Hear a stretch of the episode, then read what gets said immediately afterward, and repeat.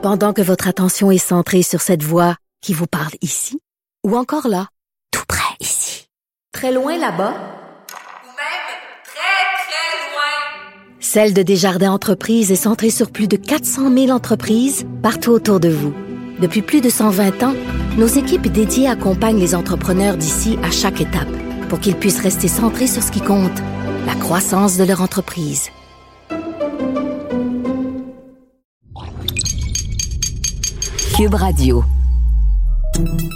Salut, c'est Charles Tran avec l'équipe dans 5 minutes. On s'intéresse aux sciences, à l'histoire et à l'actualité. Aujourd'hui, on parle de dopage chez les militaires. On entend souvent parler de dopage dans les sports, une pratique interdite bien sûr qui détruit la santé, la carrière de plusieurs athlètes, mais euh, on entend moins parler de dopage dans l'armée même si c'est commun depuis euh, des décennies hein, de tester toutes sortes de substances sur les soldats, si ça peut les rendre plus performants. Les Américains sont très connus pour ça, mais ça se fait aussi ailleurs dans le monde. Créer des soldats performants, invincibles, indestructibles, c'est un peu ça, la quête avec le dopage. Ça relève du fantasme de la science-fiction aussi des fois, mais il y a des instituts de recherche militaire qui travaillent expressément là-dessus. Et puis, euh, il n'y a pas qu'avec euh, les drogues que les armées du monde expérimentent. On parle aussi d'amélioration génétique et neurobiologique des soldats. Et là, ça prend des dimensions tout à fait extravagantes. Tout ça dans le but de développer des super soldats. Beaucoup de recherches assez discrètes. Voici Véronique Morin. Bigfoot, TUI 1 Bra 1704, track south. Omaha, 5-1 resetting cap. Bigfoot La prise d'amphétamine par les pilotes de l'air est l'un des exemples les plus documentés de l'utilisation des médicaments pour améliorer la performance des soldats.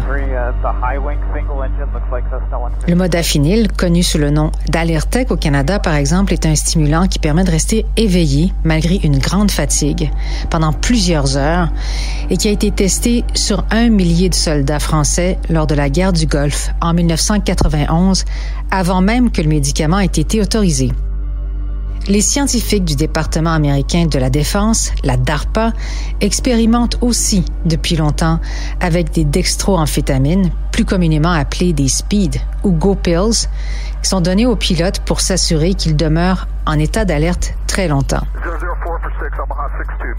Ça semble miraculeux, mais leurs effets secondaires peuvent être désastreux.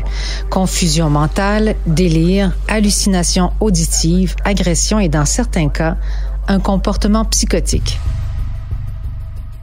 Qu'on se souvienne des quatre soldats canadiens tués par erreur sous les tirs des pilotes américains bourrés de dexédrine en avril 2002 en Afghanistan.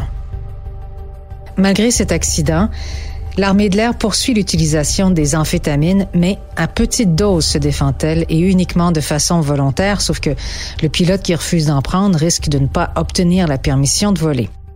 On comprend qu'en contexte militaire, les règles sont différentes.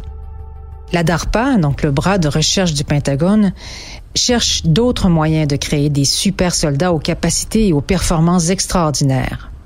Par exemple, la génétique.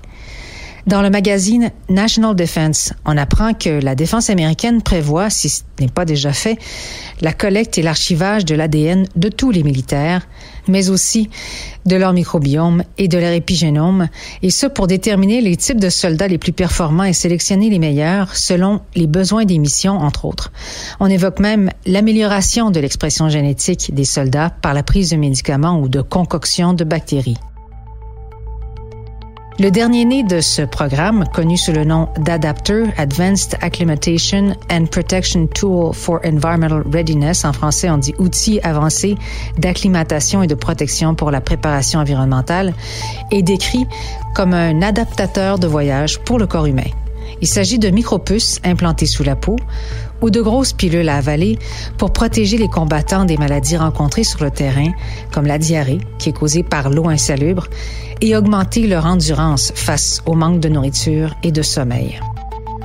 La DARPA décrit ce type d'appareil, cyborg, comme une usine cellulaire thérapeutique remplie de bactéries spécialement conçues pour produire les médicaments nécessaires à la demande.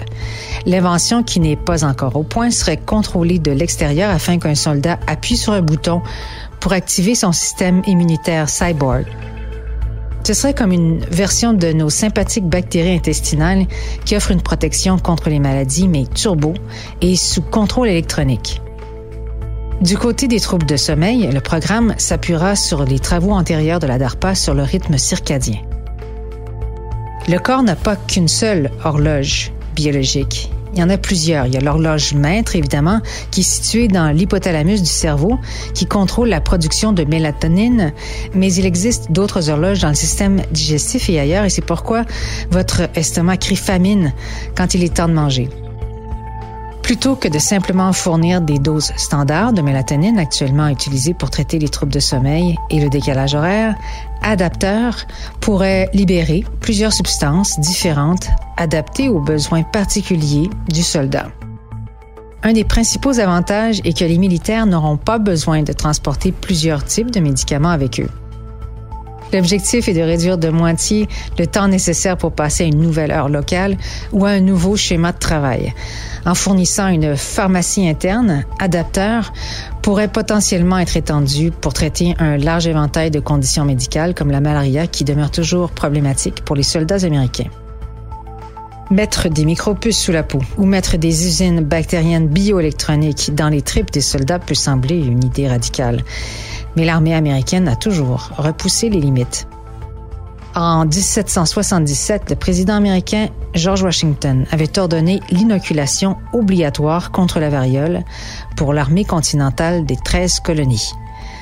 En ce sens, l'adaptateur futuriste, dont les fruits de la recherche sont prévus en 2024, n'est qu'une partie d'une longue tradition qui pourrait éventuellement servir aux populations civiles. Ouais, la recherche militaire, hein, la plupart se fait en secret en plus, ce qui alimente malheureusement toutes sortes de théories souvent farfelues.